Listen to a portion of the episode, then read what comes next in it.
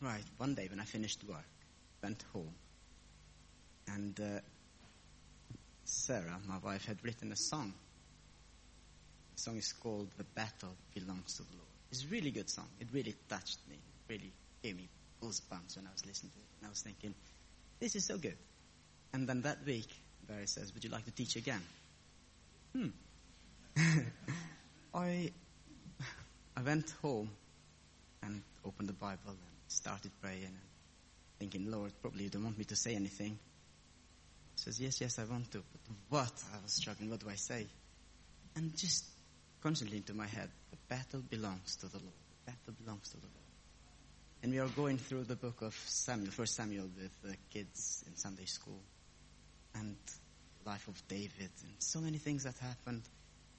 Was thinking, okay, Lord, I will try and bring a few things together and see see what you have to say today. And as I was preparing, putting so many things in, and the Lord saying, no, don't say that, and don't say this, and bring it just.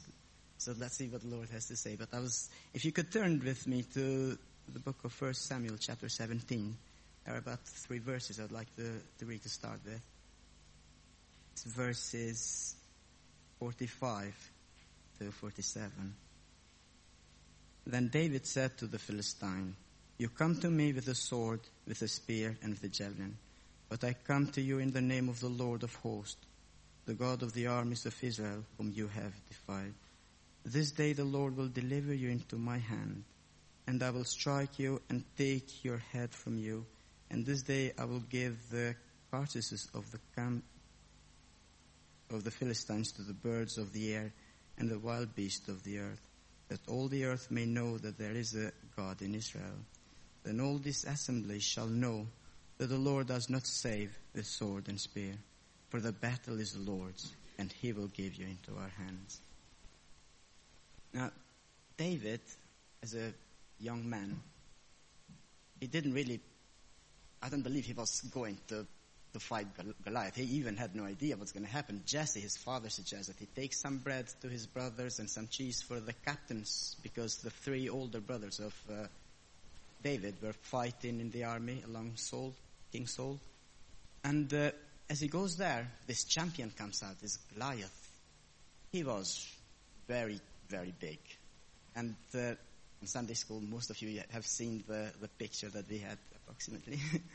so David sees him, and nobody was able to face him because Goliath was challenging the troops, the Israelites army, saying, Find me a man that will fight me. And whoever wins the battle, me or him, the whole camp will be the winner. But nobody was brave enough to go.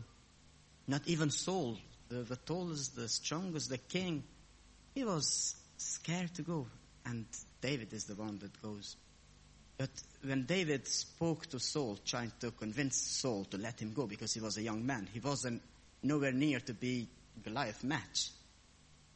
He tells Saul that when I was looking after sheep and a lion or a bear would come and snatch a lamb, I would go after them and take it from them. And if the bear or the lion would turn against me, I would grab them by the chin and kill them. So I killed the bear and I killed the lion. And Saul, looking around, seeing that nobody else was really willing to do anything, says, okay, may the Lord be with you. And David goes, but when he goes in front of uh, Goliath, he says those words. He doesn't tell him that, because as he goes to Goliath, Goliath is really, he thinks, what, what are you doing? Who are you? Tiny young boy coming in front of me here. Don't you know that I'm a champion? I, I always win. And uh, he says to David, you're coming to me with a, with a stick. Do you think I'm a dog? But David didn't say to him, look, I really am tough man. I am young, but hey, I have killed the lion and the bear and that is just trying to save a few lambs. You think that you're going to be strong. In, well, David didn't say any of that. David says, look, I come to you in the name of the Lord of hosts. Because the battle belongs to the Lord. So, as we know, David wins. He wins. He kills Goliath. And you think, that's really good because David won the battle, Israelites won the battle, that's it. But David was getting stronger and stronger because he had his faith on the Lord. And that didn't please Saul. So Saul wasn't very happy that David was getting strong.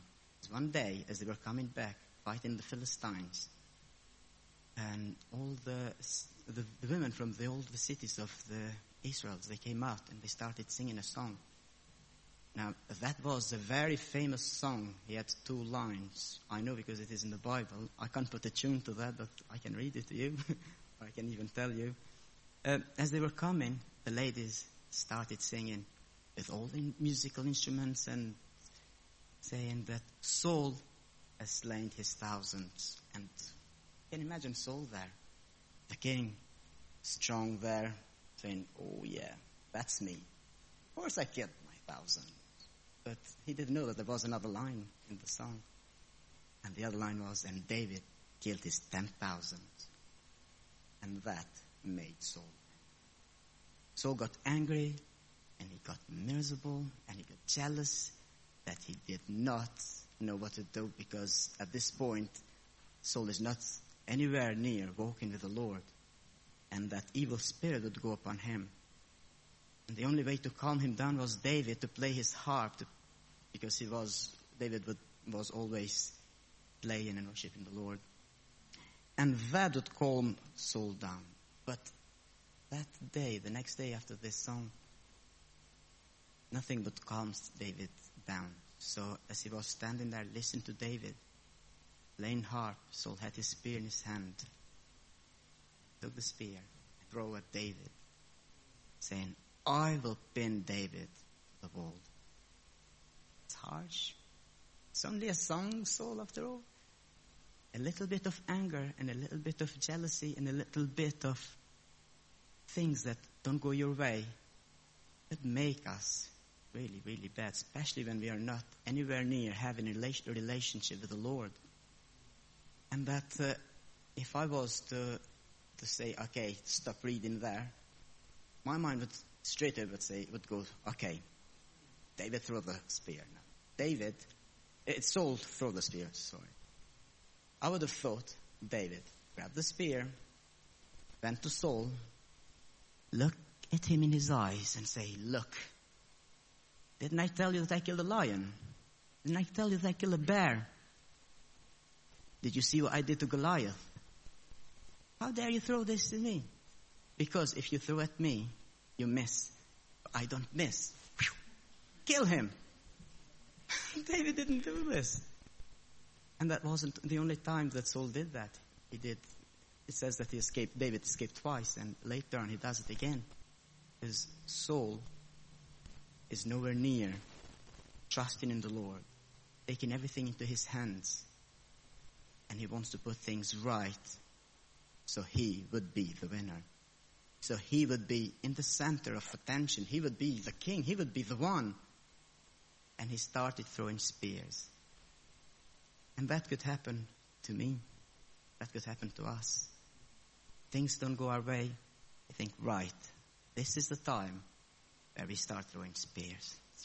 Somebody says something, throw them spears. Somebody does something we don't like. Well, I've got to show them what I'm made of. And we start throwing spears at others. We damage them. But the trouble is when we start doing that, it's really difficult to stop.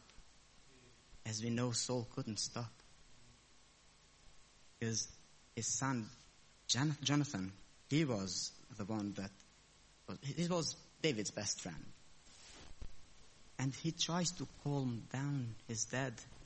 And we read in chapter 20 of the first Samuel, verses 32 and 33. And Jonathan answered Saul, his father, and said to him, Why should he be killed? What has he done? Then Saul cast a spear at him to kill him, by which Jonathan knew that it was determined by his father to kill David. His own son comes along. Saul can't hold it because he's used to having his way. He throws a spear into his son. He tries to kill his own son. And he doesn't stop there. He carries on. And people that have nothing to do with it get hurt. And we see that what happened to the to the uh, Ahimelech. Just finding the the verses. Yeah, it is chapter 22. We pick up uh, on verse 18. The first book of Samuel 22, 18. And the king said to Doeg, You turn and kill the priest. So Doeg the Edomite turned and struck the priest and killed on that day 85 men who wore linen ephod, also Nob, the city of the priest. He struck with the edge of the sword both man and woman, children and nursing infants, oxen and donkeys, and sheep with the edge of the sword. So what happened?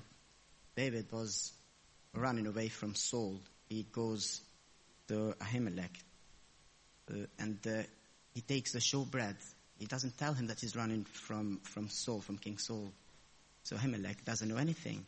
He gives him the the showbread and the sword of Goliath. But there was this man, Doeg, Doeg, an Edomite, and he sees everything that happens. And when he goes back to Saul, as Saul was complaining and feeling sorry for himself that nobody likes me and everybody's against me, even my own son, he says, hang on, king, because there is some good news. That's what happened. David went and did that in Gath, uh, in, uh, not in, uh, in the city of Nob. And the, they get killed. Saul kills them all because they helped David. And the, the danger when we start taking things into our hands, we end up doing things that are not from the Lord. They are not good. David would not harm Saul at all. The first time, he didn't grab the spear. He didn't do anything. And Saul throws a second time the spear towards David. See, I was thinking always of that saying, fool me once, shame on me, fool me twice, shame on you. Thinking maybe the second time, the second spear comes to, towards David, David would take that and finish Saul off. But David didn't do it again. And the third time, and still David wouldn't do it. Why, why wouldn't David just do it? I'm just going to read a little bit of, uh, well, bit more from chapter 24 of, uh, chapter 24 of uh, First Samuel.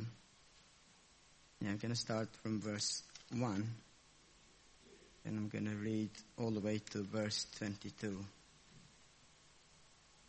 Now it happened when Saul had returned from following the Philistines that it was told him saying, Take note, David is in the wilderness of Engedi. Then Saul took 3,000 chosen men from all Israel and went to seek David and his men on the rocks of the wild goats.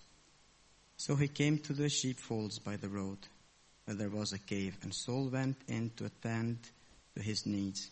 David and his men were staying in the recesses of the cave.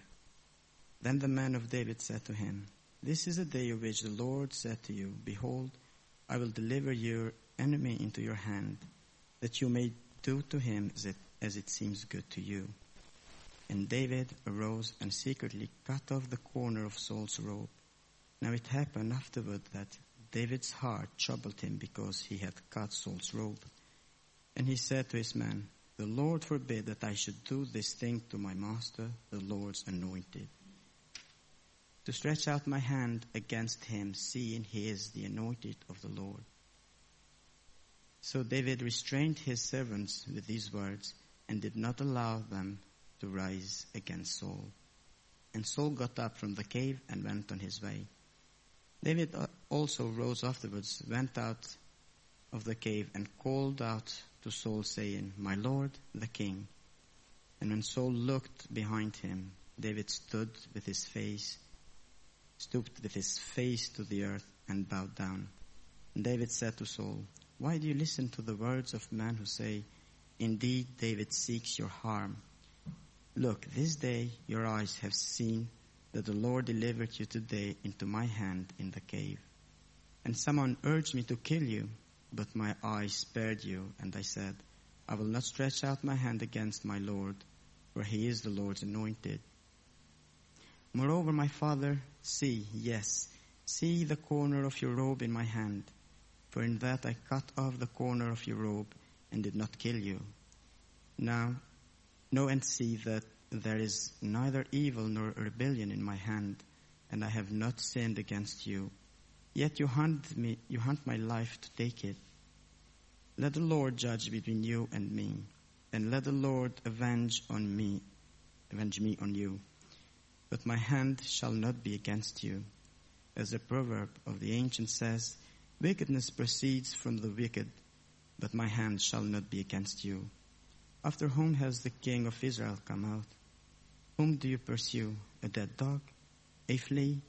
Therefore let the Lord be judge and judge between you and me, and see and plead my case, and deliver me out of your hand. So it was when David had finished speaking these words to Saul, that Saul said, Is this your voice, my son David? And Saul lifted up his voice and wept. Then he said to David, You are more righteous than I, for you have rewarded me with good whereas I have rewarded you with evil. And you have shown this day how you have dealt well with me. For when the Lord delivered me into your hand, you did not kill me. For if a man finds his enemy, will he let him get away safely? Therefore may the Lord reward you with good for what you have done to me this day. And now I know indeed that you shall surely be king, and that the kingdom of Israel shall be established in your hand. Therefore, swear now to me by the Lord that you will not cut off my descendants after me, and that you will not destroy my name from my father's house. So David swore to Saul, and Saul went home, but David and his men went up to the strongholds. David wouldn't touch Saul because Saul was the anointed of the Lord. David understood that if the Lord had put Saul there, there was a purpose. And if the Lord had put him there, the Lord would know when would be the time to take Saul out of his position. David would not do something that the Lord wouldn't lead him to do. David wasn't perfect, by the way, but he did something, he knew something, he knew someone, he knew the Lord, and that's why David is the man after God's heart. But just being, just seeing David's patience there, I, I see when, when Saul is speaking to him and saying, surely you are more righteous than I am. It's, it's, it's amazing because David could have killed him, but he didn't. Now the enemy, now Saul, the angry, jealous guy, sees that actually the one that is relying on the Lord is more righteous than him, Saul himself. And really, the patience that David had not to kill him really paid off just by hearing these words, I, I believe. But David knew that he can't take revenge. He can't do things on his own way. Yeah, Romans 12:19, beloved, do not avenge yourself, but rather give place to wrath, for it is written, Vengeance is mine, I will repay, says the Lord. I was just thinking as, as I was going through, through David and all these troubles that he's going through, Goliath, Saul, I was thinking of Joseph. Joseph was really a character that would not fight back. And as we know, he, he went through some pits and through some markets. His brothers put him in the pit. They sold him to Ishmaelites. Working for Potiphar, gets accused falsely. That is Joseph. and uh, he ends up in prison. And then prison gets forgotten and ignored by the chief butler. And then he becomes prime minister of Egypt I think, ta-da, time for Joseph to put things right. Mr. Patti, come over here. All his brothers, when they go there, he had the chance to do anything he wanted, really. But he didn't, he didn't do any of that. And when Jacob dies, his brothers get really scared. They get terrified. They say, this is it. It was our father's favorite son. Now because father is dead, this is the time where David surely will do what most men would. But uh, David didn't. And in Genesis chapter 15, Joseph says something really, really incredible. It says when his brother, his brothers went to him falling down before his face, he says, do not be afraid, for I am, for am I in the place of God? But as for you, you meant evil against me, but God meant it for good. So we have, we have, we might have troubles and things that we go through. We might have a Goliath in front of us with a sword, or we might have a Saul with a spear coming towards us. But these are things that the Lord puts in our way to shape us and to build our characters, to make us what the Lord has started in us. Because what He has started, He will finish. And the things that trouble us, don't fight them back.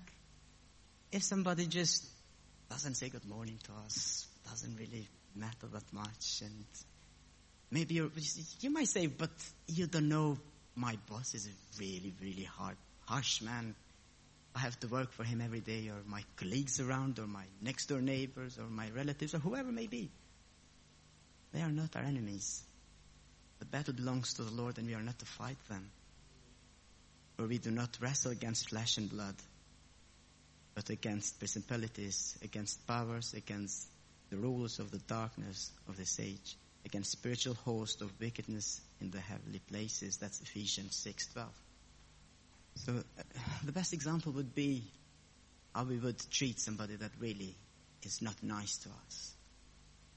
The way Jesus treated Judas in Matthew, in the book of Matthew, is in the in Matthew 26, verse 50, 50 I believe. Jesus is in the garden there. He knows that the hour is coming. He knows that he's going to die on the cross for our sins. He knows that he's taking the whole punishment upon his shoulders. And Luke says that his sweat was drops of blood. Trying to talk to, to the disciples saying, keep praying because the spirit is willing, but the flesh is weak. And that's when Judas approaches him with all his armies of uh, high priests and whoever was there with him. And Jesus says, friend, why have you come? Now, if I was translating the Bible, I would say this word shouldn't be friend here. By the way, should be traitor. That's the, the nicest I could come with. But uh, if you allow me a few more words, I would add to them, but definitely not friend. But Jesus calls him a friend. Another chance, Judas. It's amazing. We, we, we struggle, we struggle every day and we see things going on around us and we get so focused trying to figure things out. But the truth is that the Lord is in control and He knows everything. He just wants us to obey Him, to follow Him. Uh, just a quick story came up, just popped into my head of uh, Peter walking on the water says, Lord, ask me to come. And Jesus says, come. And Peter starts walking. And of course, he looks around and he sings, Lord, save me. And Jesus grabs his hand and takes, pulls him up. I was talking to a young African guy at work. He, he lost his brother back in Africa. He can't go back and he, he's struggling, bless him. He doesn't look, but, and I was sitting next to him. And it just, Peter popped into my head. I just said to him, look, said, I told him all the story of Peter walking on the water. And I said, my friend, this is the same for you today. By the way, he's a Muslim guy. He said, if you ask this Jesus, He will stretch his hands the same as he did for Peter and will grab you and hold you. And he listened to the whole story. And then afterwards, he started speaking to me. And it is a bad bit because I didn't understand the word he said. Accent thing, sorry. comes from, I come from a different country, comes from a different country. He said something. But then I was thinking, Lord, why didn't I understand him? Because that's, this would have been really good point to start a conversation. And just later when I went home, I realized that that was what he needed to hear. It wasn't me trying to show him how clever I am, how much I know, how much I can tell him. That wasn't. He just needed to hear those words. The word from the Lord and leave it, leave him there with that. But yeah, the battle belongs to the Lord. It is not ours. Now, as you all know, me coming from Kosovo, there was a war in Kosovo. I am not going to go on about the war because if I start speaking about the war, it goes on and on. So I'm going to try and just explain a little bit of the last moments of it. Now, it was Serbians against Kosovans. I am a Kosovan. We were the weak ones running away from the strong army of Serbia.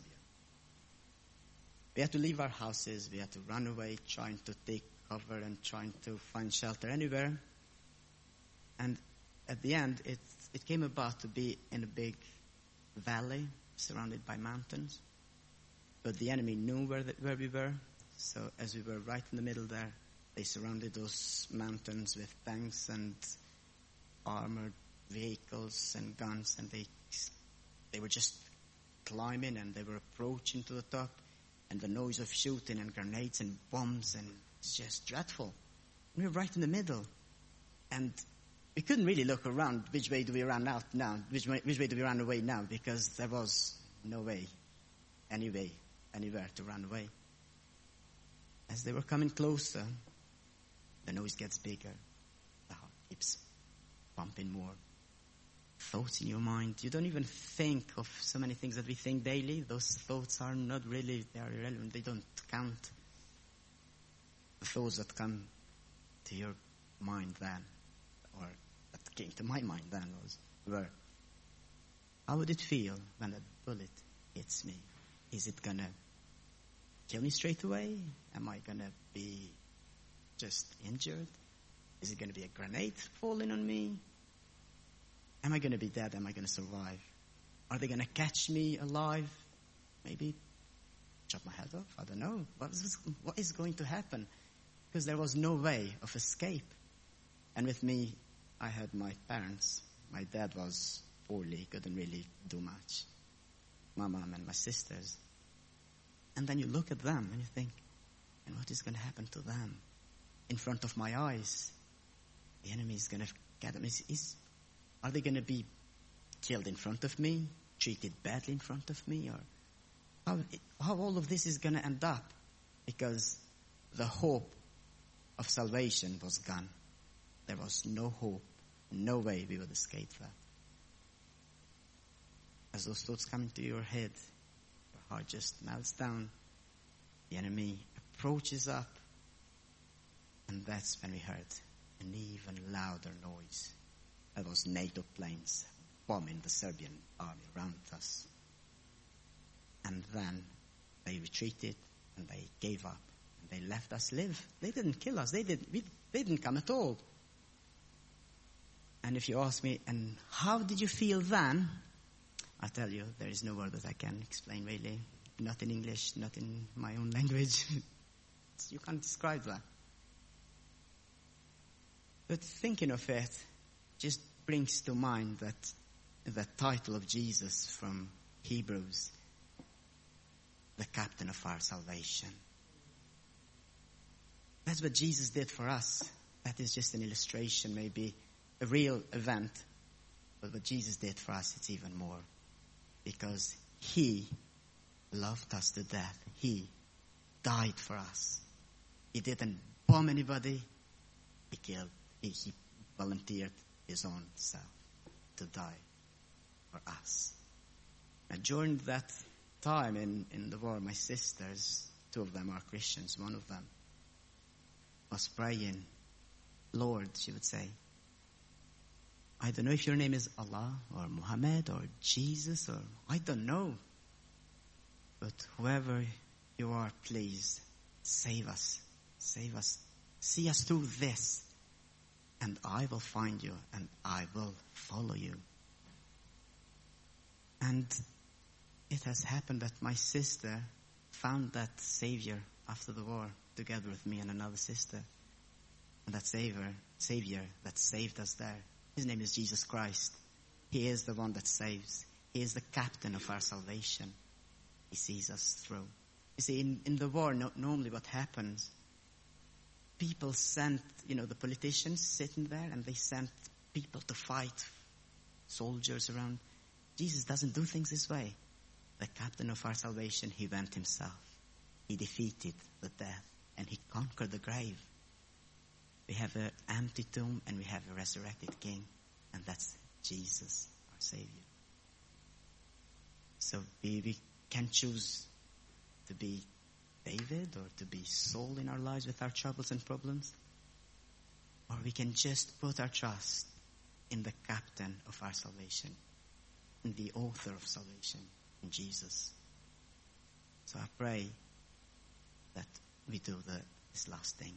We follow this captain because he won't send us to war because the war is, is finished. He has won.